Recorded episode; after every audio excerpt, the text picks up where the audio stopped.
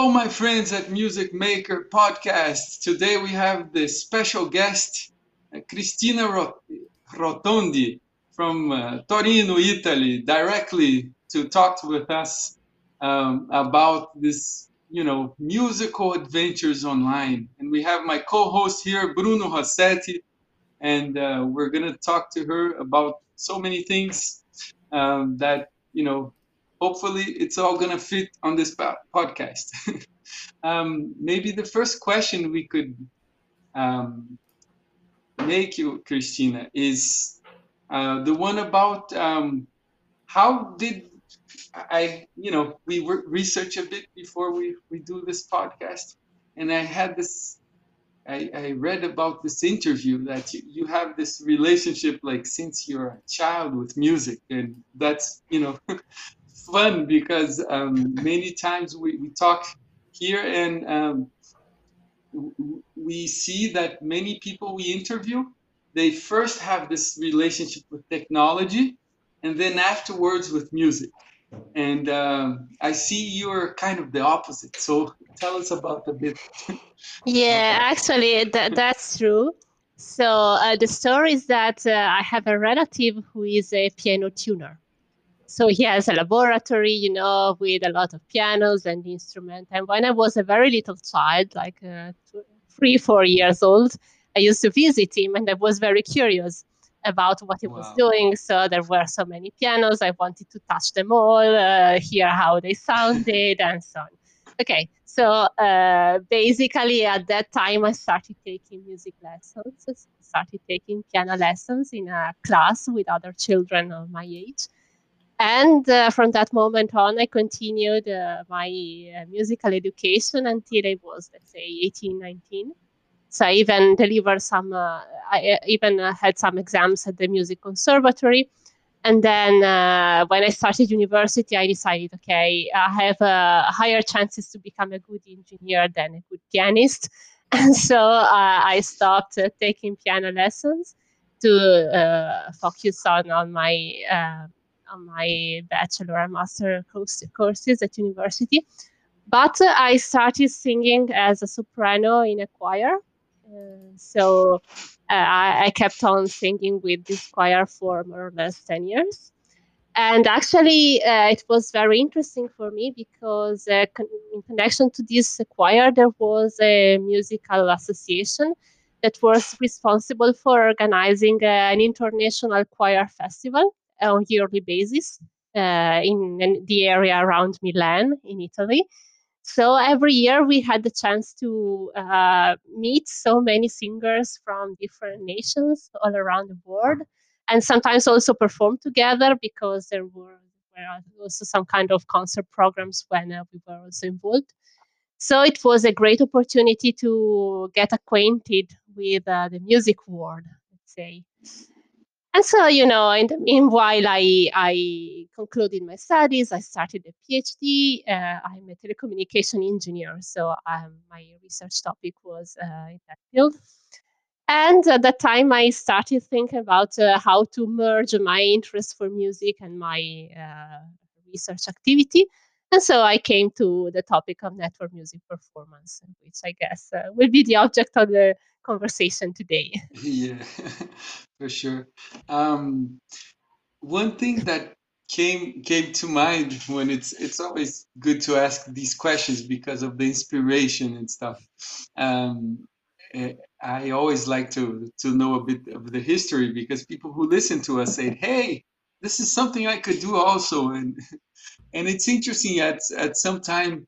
Um, you see, music has this thing which is um, I guess in the European tradition of you know uh, classical music and stuff, I think that's even maybe even different from Brazil, for example, uh, where you look at the musical side of things and, and and how music touches each person, and sometimes you kind of make a decision, kind of a career decision, as you said, you know maybe um, I'm not too sure if this, you know, looking at the situation of the mu- of music in markets and, and, and job markets and and then you have this decision where you say, this is probably going to give me more, um, um, I guess, opportunities. uh, yeah, yeah, opportunities, revenues, or whatever, and you kind of chose not to exactly uh, pursue a more musical career in terms of instrument like and, and but you in some senses i think you still pursue a career in music but in in other interfaces i guess. But um, it's interesting just to to to kind of ponder a bit uh, how music would be um, if we had a different notion of of the relationship of this virtuosity that is, is associated to, to music quality. And, and this is something that's very relevant for our talk because um, this necessarily virtuosity um, prone type of e- excellent type of I guess this this ideal of of uh, this very good uh, musician who, who's very proficient at their instruments and stuff. Talented. And, yes, and, and this is something that kind of, um, I guess, it, maybe the question would be, um, is this something that's so strong that kind of steers you away from music instead of towards it? I guess. Yeah, okay, that that's a good point actually. Of course, I mean, if you want to have a, I guess if you want to have a brilliant career in the as a performer, you need to be very talented, right? Uh, at least in some in some uh, specific. Okay, if you are a soloist or if you are a solo performer, you must, of course, uh, reach some technical, very high technical level. Otherwise, uh, you have basically no chances. Um, in other contexts, for example, like choirs, uh, even if you are not at, you are well trained, but not maybe at very high levels, you still may have very interesting experiences. Also, I mean, be remunerated and uh, you have the opportunity to uh, improve because you get to know other people that are in the field, uh, you have interesting experiences, and so on. Um, yes, what what I like about this is that uh, you know whenever you have a concert or you, you participate to a concert or you you uh, participate in the organization of a festival, you get to know so many people, right? And it's very it's very uh, interesting to uh, learn about their backgrounds their careers. Uh, i find it very interesting like uh, being in the backstage of a concert itself. So in, in addition to you know enjoying the performance it's very nice for me to attend to the rehearsals uh, see the making of let's say you learn a lot of stuff in this way, right? It's not just uh, the uh, final product that uh, the, the, audience enjoys, but all the whole process of how maybe people that have never performed together start interacting with each other and uh, reach the right balance, the right tune, uh, the right uh, interplay, and so on. And also, it's very interesting to know, you know, their past careers, how they got to that point. it's always it's it's curious, right, to to ask questions and and know the stories. Yeah. Can I compliment? Uh, thanks, Cristina, or, and thank you, Danielle, for the invitation to participate here today. And I'd like to ask you a question because I'm also a musician, but mainly a sound technician. I was sure.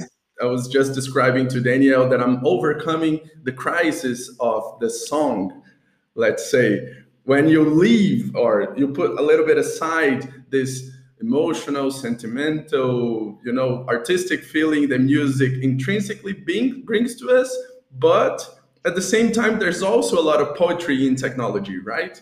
This is i think what you're what you, you were saying. There's a lot of um, small details that make a lot of difference right?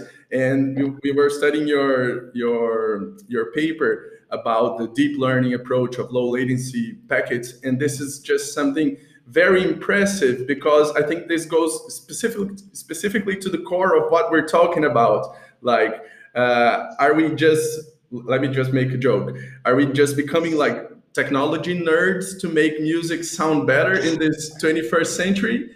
is this like what dudes in the 18th century needed to do about violins and pianos, for example? And are we making the same thing they used to do, just like to make a, an impression to see what you think about?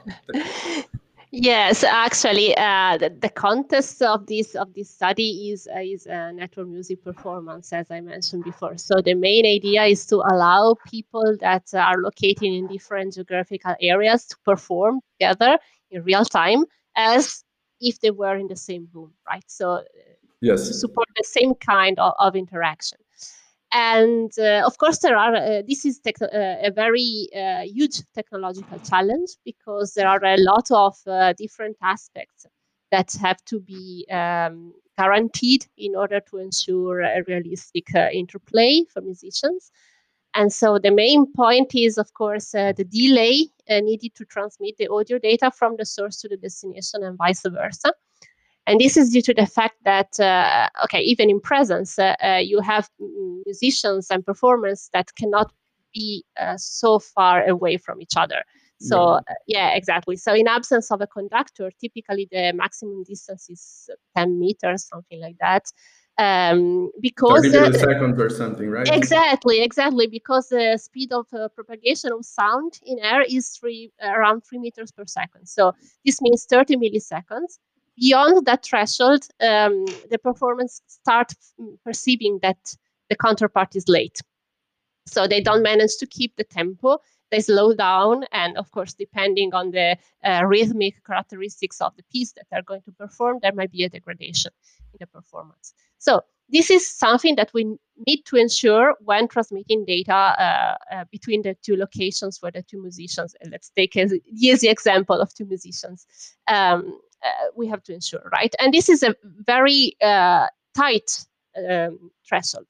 Um, to make a comparison, now we are talking to each other using, uh, of course, an internet connection, and the um, delay tolerance is in the order of hundreds of milliseconds. So uh, even with some hundreds of milliseconds, we still perceive that we have a natural spoken interaction. But for music, it's one order of magnitude lower. And um, this is, of course, technologically very challenging because, uh, uh, again, we are limited by the speed of light, most of, uh, first of all. So uh, it takes uh, on an optical fiber. If you have a, a, very long cable, optical cable, you take uh, five milliseconds to cover 1,000 kilometers. Okay, Whoa. so already you can you can understand that you cannot exactly connect two people on the two sides of the world uh, and uh, assume that they will manage to to play together just because of this uh, unavoidable physical limitation. And in addition to the propagation delay you have many other sources of delay so you have uh, uh, the processing delay just to uh, for the acquisition of the audio signal. So from the microphone, you have an analog signal. It has to be sampled, quantized, uh, and uh, digitalized. And then it has to be uh, processed in order to be packetized and sent out on the network interface. Right. And this also takes time. Some, again, in the order of milliseconds, but at this point, every millisecond counts and uh, and then in the network you cannot assume that you will have a straight uh, uh, direct cable connecting every pair of users in the world but uh, you have the internet backbone infrastructure and it, uh, it consists also of, of intermediate intermediate nodes that are the routers. And when uh, packets with information arrives to arrive to routers they have to queue and wait to be processed until the processor is ready to to um, to process them. And this also introduces delay. So overall, all these contributions um, uh, are part of the final mouth to ear perceived delay. And uh, in order to make the interaction work, uh, you have to ensure you, you, you need somehow to control every single part. Nice. Thanks for your answer. Just to compliment, sorry, Danielle, I, I was recovering an email I sent to Claudio Allocchio in, yes. in June. And I wanted to ask if you know him, did you get to yes. contribute with him? Definitely, yes. Asking about Lola, right? It was yes. actually the first software I heard about it in the early days of pandemic. And I started searching. I sent him an email and he was super gentle, super nice. He answered the email talking to me about like how many uh, software I would be, uh, or sorry, hardware I would need the fi- optical fiber thing you were explaining. So could you speak a little bit about that? Yes, yes, I know. I'm acquainted with uh, um, uh, Claudio Allocchio. We also co-authored uh, one publication together. So yes, definitely, he's one of the pioneers in this in this field, in the field of network music performance. He developed a solution which is a commercial solution already, and it's mainly tailored uh, for uh, musical institutions, so for conservatories yeah. and schools, schools, not for uh, retail users. And this is due to the fact that um, they stream both audio and video, and they stream uncompressed audio and uncompressed video in order to cut out the coding and encoding latency due to the um, mm-hmm. compression of images. So but that requires a lot of hardware, right? Exactly. That requires a specialized hardware and also um, very high bandwidth in the order of one gigabit per second, which is typically what you uh, not what you get in a normal yeah. retail. Uh, you, you, only get in universities in Brazil. Exactly, exactly, and that's why uh, his his uh, solution is uh, at this point only usable in by by musical institutions. Basically yes there are other options uh, that uh, are coming out in these uh, especially in these months because the pandemic was a great trigger for this kind of, uh, of solutions. And some are experimental some are commercial and they are more um, let's say oriented to retail use. And of course there are there are uh, different features uh, that some of them support and some other do not. But yeah of course it, it's it's very difficult um, in my opinion, to uh, so technology is ready, but there is still a lot of uh, there are still a lot of effort, efforts that have, need to be uh, put in place in order to address all the requirements that would uh, uh, allow for a real, realistic musical interactions uh, at a distance. So these are the first attempts, let's say. Yeah, the question I would have, I think that's a maybe the, the question which we could spend more time on um, is that he was Bruno asked you about um, you know this colleague who's who's developing this uh, this tool um, called Lola. And and you, you, did say that it's more it sounds a bit like it, it, comes from the background of, of JackTrip, which is an institutional thing for you know universities with specific and and um, and I do remember that you collaborated um, a couple of years ago on this you know very insightful paper which kind of compares all the the, the music network uh, um, uh, arts that that tools that have been going on and then, then you're talking today about these new ones that are coming out. Um, did you specifically participate in um, in designing uh, specific tools uh, during this, you know, last couple of months, maybe a year already of crazy, crazy history going on? yeah, actually, there is a lot of uh, a lot going on uh, in the last. Uh, there has been a lot going on in the past uh, months uh, in terms of development, uh, new ideas to be brought in the picture. So of course, the basic the basic functionality is the same. We need ultra low latency audio streaming. This is the main building block, right? But then on top of that, there are so many other things that a musician would need. Uh, so video feedback is one of those. Uh, but it, there are others beyond that, right? So uh, you may need uh, a personalized metronome. You may need some kind of uh, interaction, for example, with a passive audience. Uh, there are several other aspects that you may need um, some tools to, you know, collaboratively annotate the scores. you know, if it's just not just a, a, a, rehearsal, but it's also maybe a jam session or you're trying to compose a new piece and you are, you know, at large, we should, this kind of solution should support uh, the daily job of uh, everyone that is in the music, uh, in the music field. So performance, uh, composers, uh, teaching teaching schools, so music schools. So every single actor uh, has its own needs. So the needs of, for example, of a teaching, uh, I don't know, um, of a class that teaches ensemble music is different from are different from the needs of uh, um, soloist performance, which are again different than the needs of a large choir uh, or of an orchestra, right? So uh, there are mm-hmm. specific uh, characteristics and requirements that uh, uh, would need to be addressed by, let's say, a, a, a large-scale commercial solution, right? Mm-hmm. So of course there uh, are many many things. There there's one specifically which I have seen that it's been um, you know people lots of people are adopting it which is um, did you happen to have any type of reviews or you know try to you know use uh, a couple of them like SonoBus? And i had this this recently i talked to a professor of um, in argentina. He he he's also an engineer and a musician and he said hey we need to to do something because you know JackTrip doesn't work for you know latin countries. We need to to to do this adaptation of you know real internet you know yeah is- yeah the the difficult thing in of these you know okay JackTrip uh, up to now uh, was mainly an experimental software. It's being commercialized in these very latest months uh, in some versions but it's mainly an experimental project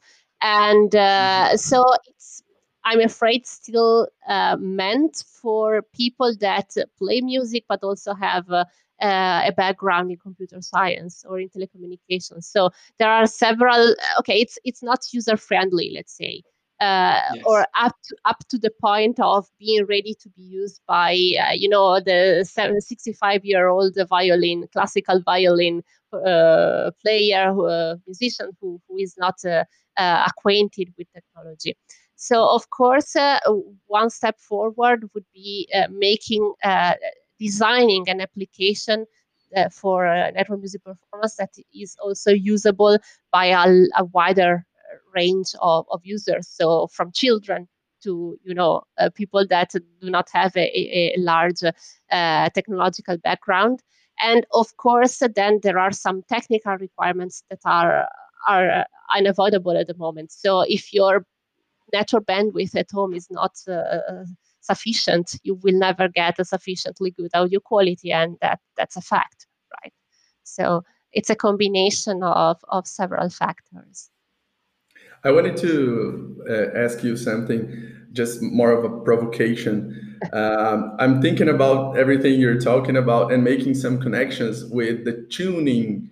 Uh, well, the 440 tuning we came up years ago, and I'm thinking about like, aren't we, aren't you kind of working in a in a actually like technological tuning, let's say, uh, while, for example, I, am reco- I'm recording or I'm remembering myself as a kid in early 90s where we didn't have tuners like digital tuners or online tuners. And i would take my guitar lessons at like nine year old.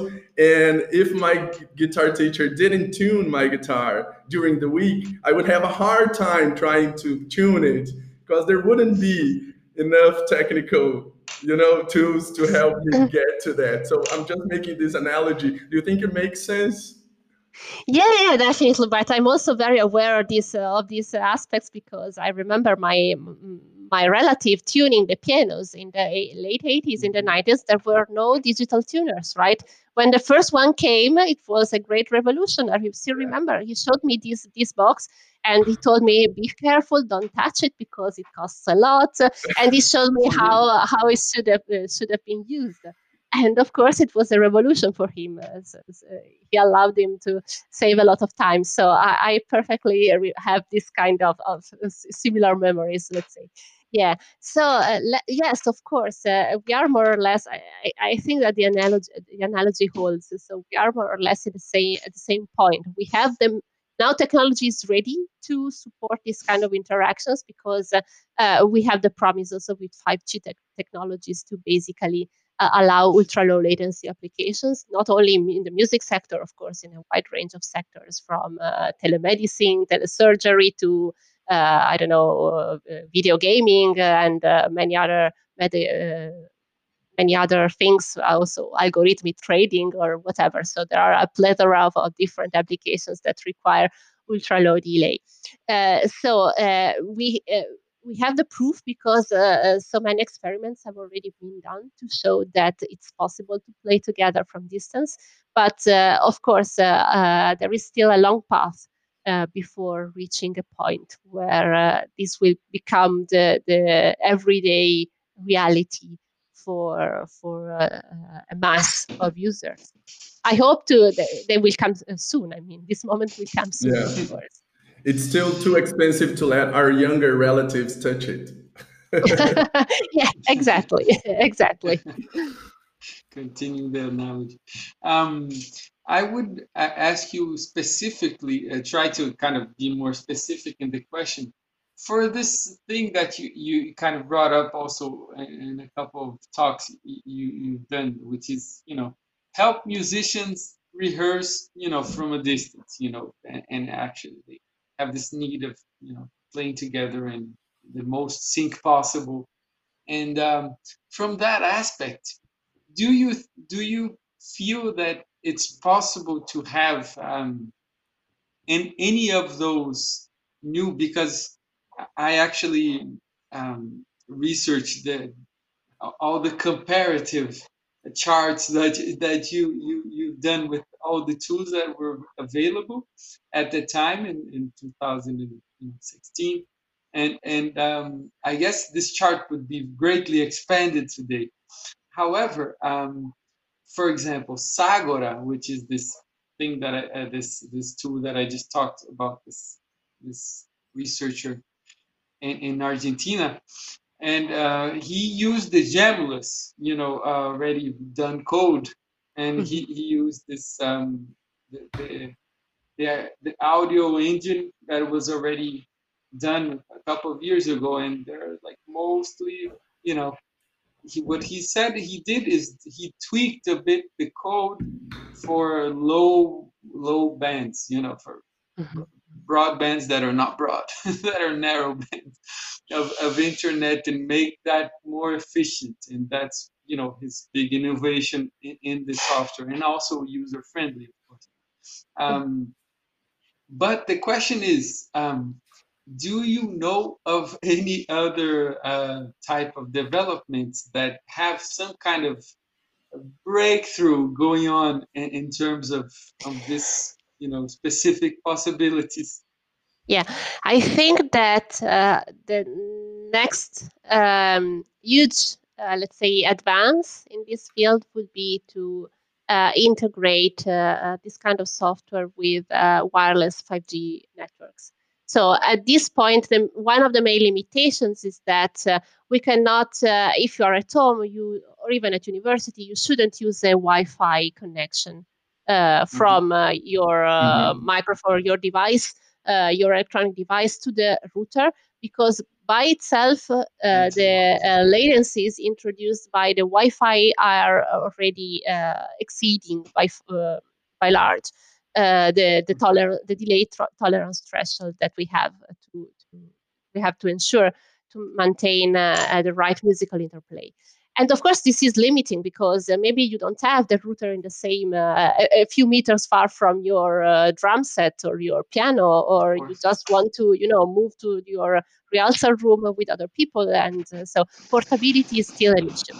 I believe that once 5G networks will be available, I, I mean, the coverage of 5G networks will be uh, large enough to uh, to allow for the majority of the population to to connect and to use them. And uh, integrating a 5G transceiver in whatever device you are using to stream your your audio uh, signal would be a, a large uh, large uh, step towards a, a more a, towards ease of use, let's say.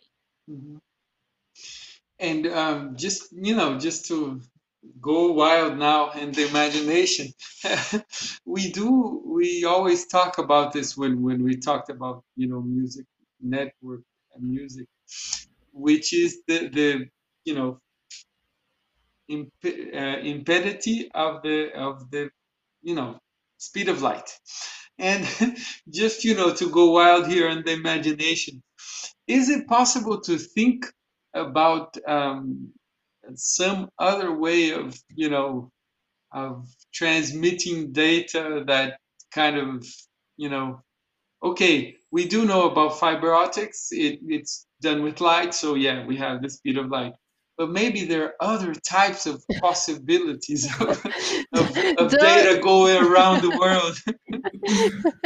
Those are yet to come but uh, if we want to be very visionary for a not so near future we could imagine, for example, without needing to beat the speed of light, we could imagine artificial intelligence being somehow mm. able to, uh, you know, anticipate what the musician would do ahead of time, and then produce learning. exactly through machine learning, and so uh, uh, produce uh, a good estimation of what the musician would uh, is about to play with some tens or hundreds of milliseconds of, uh, of anticipation. So they basically you compensate the delay wow. introduced by the speed of light. Of course, this would be at this point uh, we we uh, consider machine learning techniques uh, just to refill the, uh, the, the gaps you know uh, in the audio stream. So if some packets are late, and you don't want to buffer too much because otherwise you add uh, you increase uh, delay with a buffering delay. So you have holes in your uh, and gaps in your audio stream and uh, also in coding techniques there are of course there, there is the state of the art has a lot of, of studies in encoding and and packet loss concealment techniques but also coding decoding and encoding takes time and so it adds up to the latency. So we can already figure out machine learning techniques to uh, patch the corrupted audio audio uh, in real time. So without basic, without uh, having to uh, add additional latency for the traditional, let's say, packet loss concealment techniques. But uh, of course, uh, imagining a, a, an algorithm that is capable of completely anticipating what the user would do, what the player would do, is uh, at the moment a bit visionary, but I would say that in my lifetime, I w- we will will come to see them. Our lifetime. Great. We, um, we need to bring Nikola Tesla back from the grave. Uh, yes, that's true. yeah. Um, the I would just to to sum sum up a bit of our talk. Um, have you uh, actually besides you know developing and coding and you know doing all, all this lots of very interesting and intense research um, in the maybe around the, the, idea of choirs and stuff have you participated on this um, artistic and experiments that you know that are very interesting that you maybe that you know of that maybe we don't. So you could talk a bit um, about um, if you have this opportunity to to see something um, that's been done, which is very interesting. And a second question that goes with that is um, maybe just to think about and and and maybe inspire also this idea of what type of interactions um, that can happen in this medium of, of network music instead of you know which is better than real time music. I mean like people in, a, sure. in the same room. What yes. type of thing that that you know it's additional. It doesn't you know take no, away this experience yeah. Yeah. So actually um, i had the chance uh, in my university we um, arranged a, distributed concert which took place uh, one month ago or less. And so we had musicians from three different locations. It was uh, Turin, uh, Munich in uh, in Germany, and Stanford in the US.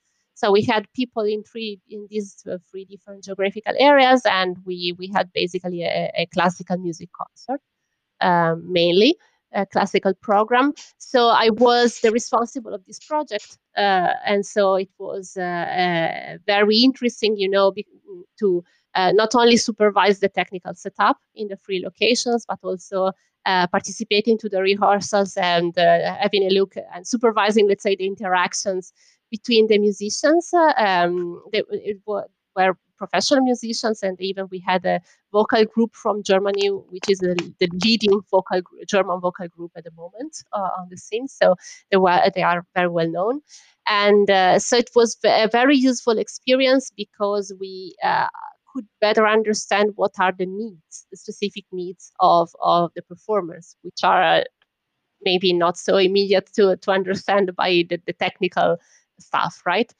Mm-hmm. And uh, so one thing that I believe, uh, so that's one comment. You know, with delay, you perform beautiful uh, rallentando because yes. if you uh, you ha- you need to compensate the delay somehow so you try to anticipate a little bit the counterpart especially if uh, if the distance is like between Stanford and and uh, and Turin so it's 10,000 kilometers so we had definitely some uh, more than 100 milliseconds of delay.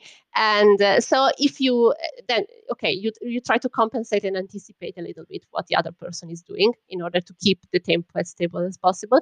But if you don't do that and you really react after uh, uh when you really hear what uh, what the counterpart is doing then you tend to slow down.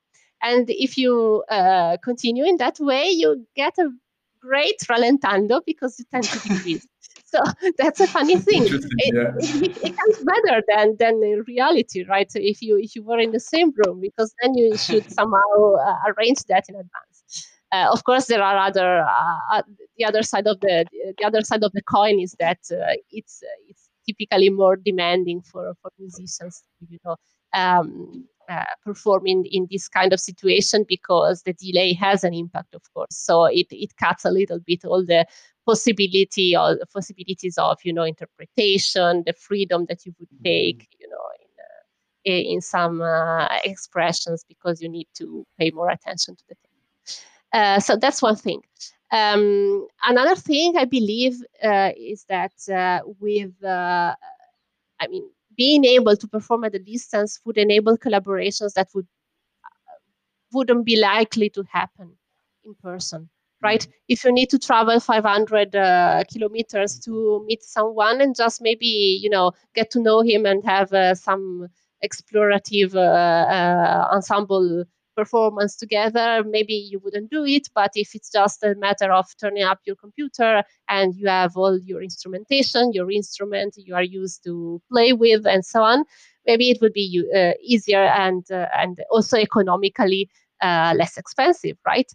And one thing I, have, have always been very um, uh, very impacted with is that uh, we are used to see musicians and, and singers on the stage and you know they smile they're happy to sing for their uh, for the um, uh, audience. But uh, not every one of us is aware of the life that is on the backside of that. So the hours of traveling that they need to to have in order to gather to the in the same place have the rehearsals that then maybe you know it's a tour so uh, five transportation logistics. Exactly exactly. So all these point delays uh, the, the, flight the train uh, you arrive uh, already tired at the place where you have to rehearse and then in the evening you have to perform and then you stay up till late at night and the day after you continue another another flight and so on and so forth and the story goes on. So it's a, it's, it's a stressful life and we don't we don't really perceive it right so, uh, of course, uh, you cannot, uh, probably the majority of pro- professional musicians would not substitute entirely, you know, uh, um, performing in presence with uh, uh, performance from distance, but it would save anyway a good, a good deal of, of money and, and time. And the same is for teaching, right? Uh, think about uh, giving possibility to children, talented children from from maybe countries, less developed countries, to have uh, you know the possibility of uh, taking lessons with uh, very renowned uh, professionals without the need to move to another nation or you know or to travel. Or even of course when you when you reach a, a certain level you want maybe to to be trained by someone who is really the top uh, top performer in a specific style and a specific instrument and maybe he lives in the other on the other side of the world right and uh, you maybe you don't want to change your life completely, move uh, and uh, uh, settle down in another in another nation or another another country just to, to to improve your training. So for all these aspects, I believe that uh, uh, distance inter- uh, musical interactions would be of great help and open a lot of new pers- perspectives. Yeah, I was curious about uh, what what what went right and what went wrong when this when you did this a month ago. How did that work? You could tell us everything that worked very badly. Just don't we won't tell anybody. yeah, so it wasn't an easy an easy process, of course. So we had a lot of purely technical uh, rehearsals. So just uh, you know, just the audio engineers and uh, the um, IT staff just to be sure that the connection was stable, was working, that the audio quality was good, uh, and the acoustic scenes were good. And so uh, once we had everything stable, uh, we could involve the musicians. And uh, the majority of them had never tried uh, performing uh, at distance before. So it took them time to adjust because, of course, I, we we explained them in advance what they should expect.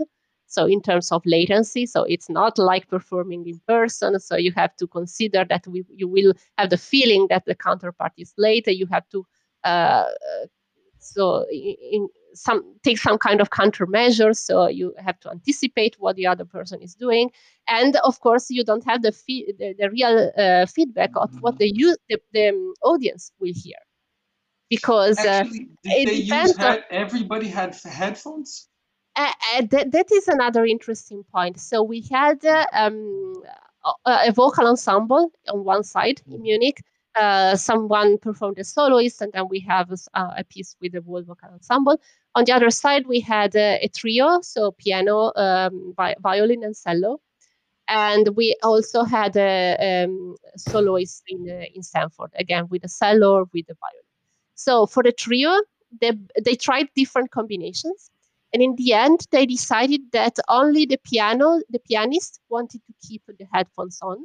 And the two mm-hmm. strings preferred to not hear at all the singers and just synchronize with the pianist because the piano right. was the leading, let's say, the leading instrument. And so they per- they preferred not to be, let's say, distracted uh, by the late uh, feedback mm-hmm. from the singers, and they just preferred to, to do that. Uh, on the other side, the, the singers wanted, of course, to hear the feedback. Uh, otherwise, they wouldn't uh, have been able to sing. But on only one in only one year, so they they kept the, you know the the headphones a mm-hmm. little bit uh, in the wrong place, so that they had a, a, free no. exactly a free ear to um, to listen directly to the the uh, ensemble sound uh, when they, they were performing as a, as an ensemble. So yes, this was also very interesting uh, um, aspect because uh, uh, we realized that you should give each user the flexibility to adjust his own mix uh, in order to have uh, uh, a customized feedback of what is happening. Mm-hmm. Interesting. So, yeah, yeah. I think this is the. It looks like no matter what, we're not going to be able to make it as close to reality. We need to face it as something different. Like, you know, it's it's a different type of performance. We shouldn't be thinking about it, or, or I'm thinking about it as a substitution. It's something that we need to deal with it. Just like, for example, drum machines came up, we started dealing with them. Uh, super easy sampling things. I don't know yeah at the moment i, I mean it, uh, unless uh, the, the performance are really really close to each other and you and they have a very optimized hardware so that really you keep 20 latency then that's okay. Basically it will feel almost no no no different but um, no difference but still they should be used to you know have the headphones uh, uh, have the computer in front of them uh, look at the other at the counterpart through the webcam and not presence and the video is not synchronized with the audio because the latency for the video is much higher than the higher, audio. Yes. So you sure. cannot uh, um, rely on, on visual cues, like, for example, taking breath at the beginning, you know, just to uh, start uh, in, uh, in, sync, or uh, whenever you take some freedom from the score, like rallentando or an ad libitum or whatever. So all these kind of things have to be adjusted. if you go beyond that, so you also, if you really also have to cope with a delay, then you have somehow to compromise. So, um, of course, the choice of the repertoire is, here is important. So, in our concert, when we had to choose the repertoire for the um, performance performance between Stanford and and uh, Turin or Stanford and Munich, of course, we had to choose the suitable uh, um, pieces with low, very low tempo and uh, very steady, so that could be uh, better suited to uh, 100 milliseconds latency. And uh, um, we also had a kind of improvisation uh, piece uh, where we had the um, actually a cellist, uh, Professor Chris Chafe. He is uh, the the director of yeah. the Center for Computer Research in Music and Acoustics at Stanford. So he's, he was one of the performers. He also the the main uh, inventor of Jack Trip. So yes. um, he's a very experienced. So he was playing a, a dilruba, so which is a sort of cello, but it's it's a an ancient uh, traditional uh, Indian instrument. So nice. it's it's similar to a cello, but it has a very peculiar uh, timbre and sound. And he was improvising on top of um, uh, a Renaissance music vocal piece. So it was a Palestrina piece uh, that was executed by the vocal ensemble. So and they had this kind of uh, very, uh, uh let's say, uh, particular mix of the sonorities and timbre, and also you know the, idea of mixing different styles because you had Renaissance music and then had this kind of improvisation. And of course, this mm, was a good choice for the kind of setup that we had with the latency and so on because uh, there was a kind of you know the part where the, the ensemble had his so let's say solo part and then the dilruba came in and there was a kind of a question and answer you know an, alter, an alternance of uh, different the two of the two performers. And then they had a point where they overlapped and they played uh, together so it was really it was really interesting to see these dynamics yeah, so that's uh, the the bad parts and the good parts. Uh, yeah. Actually, this this last comment uh, goes a lot into my next question, which is um, maybe we could talk a bit more about it, which is this um, this you know known philosophical issue of of technological determinism, uh, which kind of um, sets up set us up for for specific kind of aesthetics and um, choices i guess artistic choices. Uh, so so you already kind of said that you know for this we always kind of say okay what's gonna work well with this technology? Coming from this technology what types of possibilities artistic possibilities can come from that? And you did say something about not having like a very steady tempo or a very high BPM, which is kind of hard to to, to maintain sync and stuff.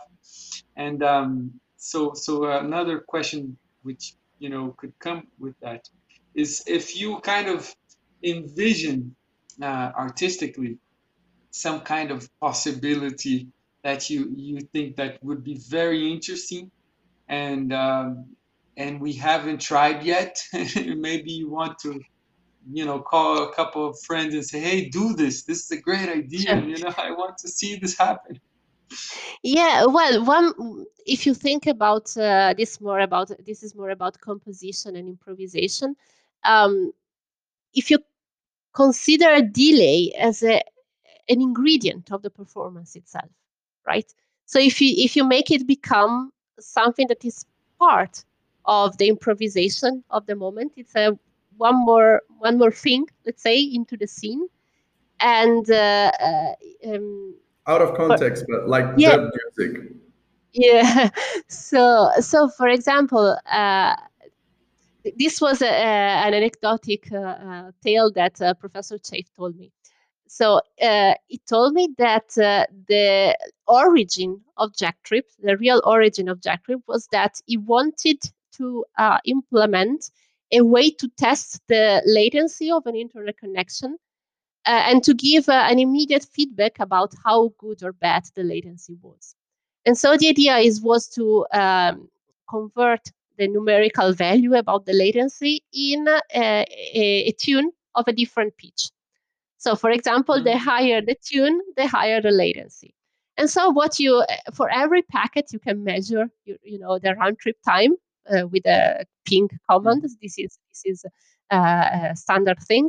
So, uh, if you you know convert all this this sequence of numbers uh, in sounds, what you get is a kind of, of, of melody let's say you you, uh, mm-hmm. you hear somehow how the latency evolves throughout uh, how the time. network sounds how the latency exactly, of the exactly. network sounds the sound of the network exactly so uh, uh, one could go along this this strategy right? And uh, consider that latency is something that plays a role into the into the, the improvisation or into the composition.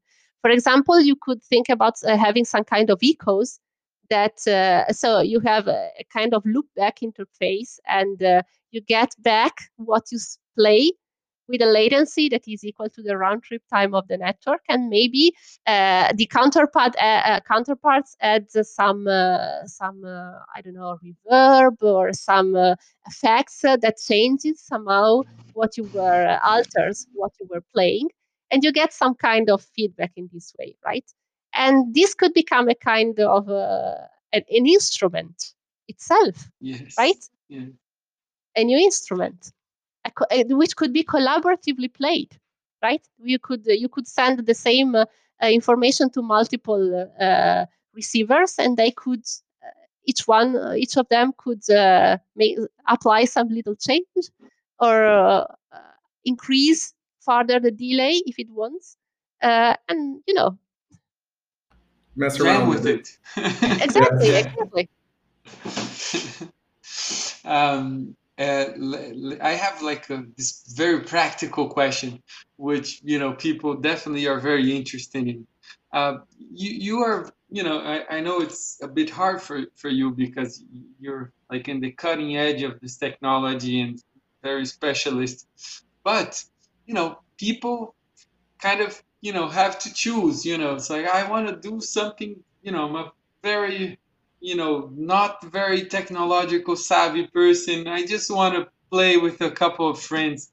Do you think, you know, it's better to do with, you know, JamKazam or SonoBus or, you know, one specific tool that's out there?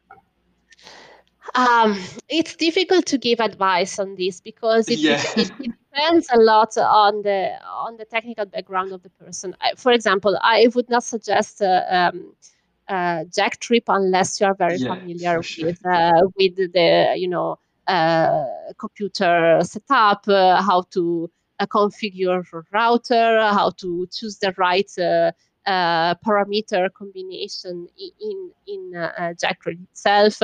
It's not even it doesn't even have a visual interface, so it's all command line. So it definitely it's definitely not user friendly. Um, Jamulus is a bit better in this sense because it has uh, some kind of, of visual interface, but it's still very primitive. So again, all these this kind of uh, of non-commercial uh, tools are all, I'm afraid, still meant for uh, someone who has a background in, in, in IT. Mm-hmm. Uh, there are, of course, uh, um, commercial solutions that, uh, up to some extent, try to bridge this gap. So, try to uh, make uh, the technology more usable to a general public. So uh, and also offer some kind of features like JamKazam has some some kind of social side, right? Mm-hmm. Because mm-hmm. you yes. have community, so it's easier to find other people that uh, set up your own profile. exactly, that are subscribed. Uh, maybe the uh, the counterpart is that uh, so the other side of the coin is that you have to uh, sometimes buy your their own hardware. So this, of course, requires a monetary investment, which is a bit higher than simply downloading Jamulus or JackTrip and use it because that's for free. Mm-hmm. so you know there are pros and cons. Um, I believe that uh, you know, in time we could figure out a kind of uh, something like Facebook, but dedicated to you know the music world. Something like you have a, a large network of, of musicians uh, worldwide that could interact with each other and perform together and have a, a, an audience that listens to their performances. Um, but it is something that will, in my opinion, come relatively soon. Maybe not now, maybe not in six months, but uh, I believe that in the time frame of years, we will see something like that. Do you think this is a natural way of becoming a social media? Because that would be great, actually, if we could, for example, jam a little bit now during the conversation. yeah, yeah, yeah, no? of course. Yes, it. I believe that this is uh, this is possible. This is something that is is going to come. Maybe not now exactly. Maybe not in the few months. In the next few months. So not as a, a, an immediate reaction to the pandemic to be to be very practical but uh, I I don't see why it shouldn't come in the next years. I think it's very interesting what you're saying because JamKazam is the only one I have spent a bit more time on it, yep. and I actually set up my own profile. Uh, one day I just opened a session and some guy from the Netherlands just joined and we started jamming. and then I started looking for some other people and people really set up like, oh, I play only bluegrass, I play only jazz music it's open. You and i think it's it, it really meets what you're talking about like having a yeah. facebook for musicians. Yeah yeah exactly. So of course uh, yes definitely JamKazam goes uh, makes a first step into uh, in that direction. And i know a bit of uh, a couple of other other um, projects that are similar to that to that. Uh, maybe one is Sofasession. Maybe it's not uh, active again. Now i'm not i'm not completely sure uh, and there are there's maybe a couple of others, uh, and which you know uh, consider a bit of the social social part connected to to metal music performance. And uh, yeah the, these are in my opinion all preliminary trials of what could, could be. But uh, you, you, know if you consider facebook or i don't know instagram or whatever facebook didn't become immediately the mass phenomenon that we know now. So it took years uh, for people to, you know, join and make such a large community because uh, at the beginning, simply uh, the technology was not available to everyone. So having an internet connection at home was not something uh, in the in the 2000s or something was not uh, was not something that uh, you could take for granted. And now everyone has uh, the mobile phone the laptop uh, the tablet and uh, they are connected 24 hours a day. Maybe with the 5g then you think we could sort of embed this software into a browser tab for example? Definitely definitely. This is something that uh, is already uh, envisioned at least uh, in, in, in, the uh, research world. And this of course the idea of embedding a, a solution for natural music performance in, this, in, a, in a browser is something that uh, would, is very appealing because it would uh, basically get rid of any other software that you need to install and configure right? Yeah. and um, better yeah yeah so there are it's an open research uh, point um, I have colleagues uh, in Turin who have attempted uh, make some very preliminary trials in this sense uh, with uh, uh, encouraging results, but it's a very let's say a line of research which is still in its infancy. It's at least what I'm aware of, which is publicly shared research. Maybe mm-hmm. Google or or I don't know other other brands such like that have their own research line, which are not uh, yet disclosed. Nice. That's amazing. Uh, it's, it's been a great talk. Uh, I thank you very much. If um, I have, uh, I think for the podcast we already have like um, we're done in terms of of content. Yeah. but um, I do have a maybe I'm doing this, you know, research uh, specifically.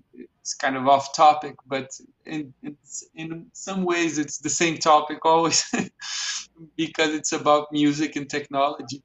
And uh, maybe I I would you know ask you another question, which has you know it's a bit further from from this topic, but I think it's it's going to be fun to to hear you.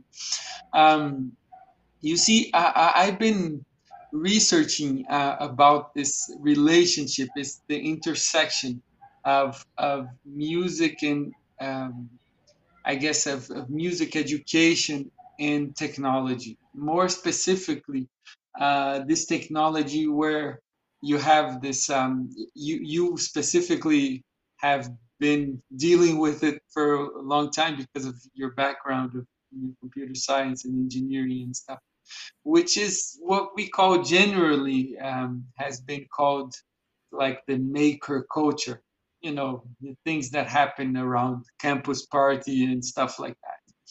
And um, there's this thing about this this um, idea of putting your hands on and trying things out and you know reiterating and you know it's it's all about you know process that uh, you very you're probably very familiar with since you're your your studies you know in the beginning of your and this tinkering and tweaking about things um, it's something that i've been trying to make a connection with doing that with actually being uh, more musical or having this protagonism in, in the musical and, and, trying to to see what a musician um, learns uh, what, how do you become a better musician by doing that? And you're probably a very interesting person to to to, to ask you because you have this you know both of these backgrounds of, of, of a more technical you know hands-on kind of acoustic instrument. And, and there are lots of at least you you you know of maybe you're not you know you don't play with them, but lots of your friends probably play with digital instruments that are being created every day. And and and how about this, you know, transition and, and how does these two worlds connect? And more specifically, um, do you actually feel that you can become a better musician by doing this type of um, work that has a lot to do with you know programming and learning everything about the digital world do you become a better musician by doing that? Yeah sorry i have to plug my the recharger of my computer otherwise i lose the connection. Okay so uh, yeah so definitely i believe that uh, that this kind of uh, um, technologically related experiences are very useful also for uh, musicians um, there are different uh, attitudes towards this. So there are uh, more conservative uh, uh, positions. It's like, okay, music is the classical music with the, you know, uh, traditional instrument. Maybe it's a, a Stradivari violin that uh, is taken out positively for the concert, and then it has to be kept in a safe place because otherwise it gets ruined by, you know, dust and so on. So this is, of course, uh, one approach which is very pragmatic and uh, um, maybe not so open to uh, technological uh, contamination. But uh, um, I've heard of a lot of, uh, of positive experiences regarding that. For, so, for example, I visited a few a few months so before the beginning of the pandemic. I visited the Conservatory of Milan, and they told me, you know, we have LoLa already set up, and uh, we use it for uh, master classes with Copenhagen. And you know, the students are happy. They don't complain at all. And maybe the, the teachers do because they are 50 or 60 years old yeah. and they are not acquainted with, you know, using technology and so on.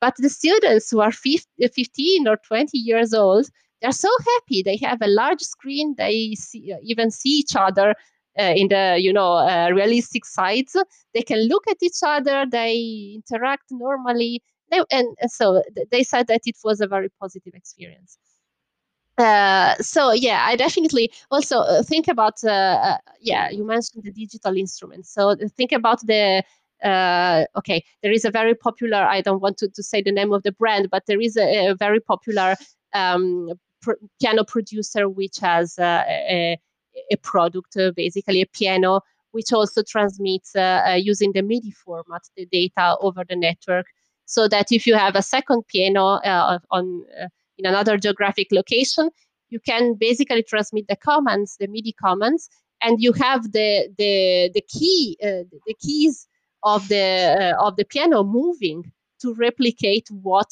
the uh, the artist is doing remotely, right? And you play an instrument from distance, basically. Nice.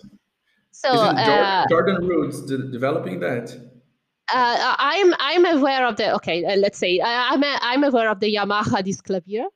So uh, you know, so that, that's the typical thing that uh, that uh, is the typical instrument that that is used for that this kind of of um, performances. So you can have the instrument on one side, and then you play on the other side, and uh, you hear the, the, real. It's not a, a, recorded sound. You hear the real sound of the instrument without no one playing it okay no, without anyone playing it in, per, in person there's in someone front of you. Exactly exactly exactly and it's already used for tele auditions or, or whatever.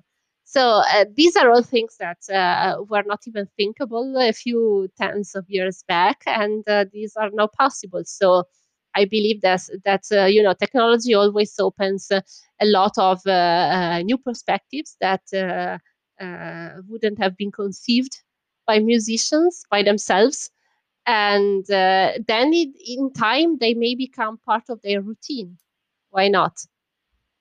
Yes uh, I, I, was thinking uh, along these the lines of you know a person who's you know maybe i don't know eight Sorry. or ten years old or maybe i don't know 15 and they're having their first contact with music and they they you know think it's interesting. They hear some good bands and you know in spotify or whatever and then hey i, I want to you know do this music thing.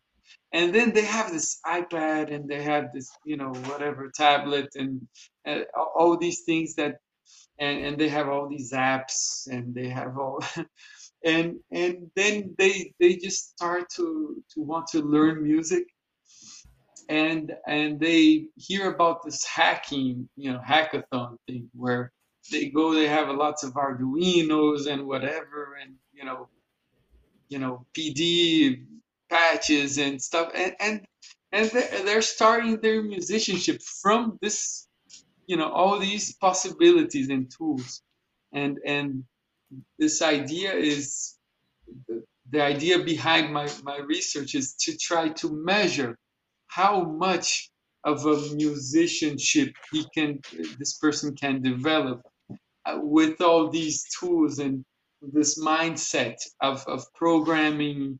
And so so this is you know a whole new talk for us. Yeah yeah but, definitely. This opens yes uh, we could spend hours talking about this of course. Yeah i think it's uh, it's in contamination between you know uh, uh music related uh, uh, subjects and technology related subjects uh, subjects is very useful in general i believe. Which of course it spans a lot of, of different topics. So just think about acoustics right? Uh, a musician would benefit a lot of having some technical notions about acoustic right? So how the sound pr- uh, produced by the instrument is propagate propagates uh, in in the environment how it is uh, uh, reflected by the and and uh, let's say um, yeah modified by the conformation of the room itself. How to where to place the, the other musicians where to place the microphones where to place the loudspeakers right? It's something that okay you have technicians that do that at some level but even if you are with your friends and uh, and you just want to you know to have fun and play together or play for a small audience. Uh, of course, if you can achieve a good, uh, a good, a technically high level, it's always a plus, right? So this is one thing. And of course, uh, uh now technology gives uh, a lot of support also to, to um, uh, children and very young students to learn faster and better with respect to the past, right? So you can only think about how many uh, great tutorials by uh, very famous performers and musicians you can access maybe even for free just by connecting to, to the internet. Of course, it doesn't uh, uh um, substitute uh, uh, the, the, inter- real interaction with a teacher, but it's a, anyway, it's a great source of additional information that can complement the training of, of a person, right? Uh, if you think about uh, my childhood uh, and the childhood of all these music students that came before me, you had to go and buy the CD or even the, the, the disc if you wanted to to listen to uh, one famous performance performing the piece that you were going to study, right? Nowadays, we just go on, on YouTube and we have tens of, of different uh, uh, executions of the same piece. So, of course, I, uh, I think that no one denies all the possible uh, positive impacts that technology leads to, to music teaching and music performing. Yeah, I, I guess um, it's it's gonna be a long journey. Yeah, yeah, but it's gonna be great. Definitely, definitely. Uh, so I thank you very much. Um, if you wanted, um, see, in this interview is I always do this. Uh, we ask all the questions, but sometimes the interviewee wants to ask questions. So of course we're not specialists. Uh, uh, Bruno is a bit more than I am, but uh, but definitely if if you wanted to ask something and, and, and in general, just invite you to, to keep contact and and definitely I want to. it would be a pleasure, definitely. Yeah, I have a couple of, of updates that I want to ask you. Very, you said a couple of new tools are coming out, more commercial. That you know, definitely I want to hear about them. Maybe we should keep on contact with that. I will. I will definitely. and thank you very much. Um, it was great. It was very inspiring. And thank you a lot, Bruno, also for this. You know, great questions and, and talk. Thanks a lot to you for your. Uh, very pleasant uh, interaction and, and uh, the very interesting questions that you raised. Thank you very much. So have a great day. You too. Bye bye. Bye bye. Thanks. Bye.